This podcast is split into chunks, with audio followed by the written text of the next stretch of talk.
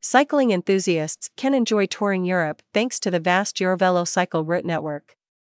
It includes 17 major cycling routes for exploring the continent, from Norway to Portugal and from France to Poland. In total, there are some 90,000 kilometers of routes to cycle in safety.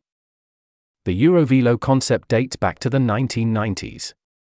The idea was to connect Europe's major cycling routes. In each country, work has been done to ensure connections, and it is now possible to cycle across the continent in optimal riding conditions and in safety, thanks to this impressive network. Each of the 17 routes currently open to the public crosses at least two countries, is more than 1,000 kilometers long and benefits from specific signage.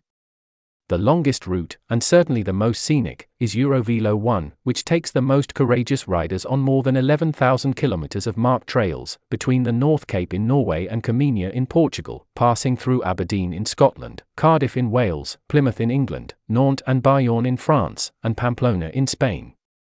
Note that travel between Norway and Great Britain is carried out by plane, while the crossing of the English Channel to France involves taking the ferry. Because of its geographical location, France is extremely well served by the network, since it also hosts a section of the so called Pilgrims Route, Eurovelo 3, which runs from the St. Olaf's Way in Norway to Santiago de Compostela in Spain, the Central Europe route, Eurovelo 4, from Brittany to Ukraine, the Atlantic Black Sea route, Eurovelo 6, from Nantes to Constanta in Romania, the Rhone cycle route, Eurovelo 17, from the Camargue to Andermatt, Switzerland, and finally the Mediterranean route, Eurovelo 8, which takes cyclists from Cadiz, Spain to Cyprus.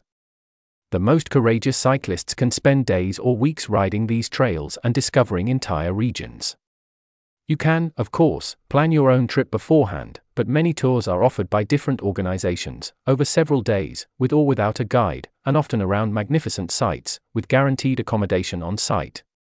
This could involve taking in the castles of the Loire Valley in France, for example, or discovering the Flanders region on a tour from Amsterdam to Bruges. Other options include following the Danube in Germany or Austria, or cycling a wine route in Spain.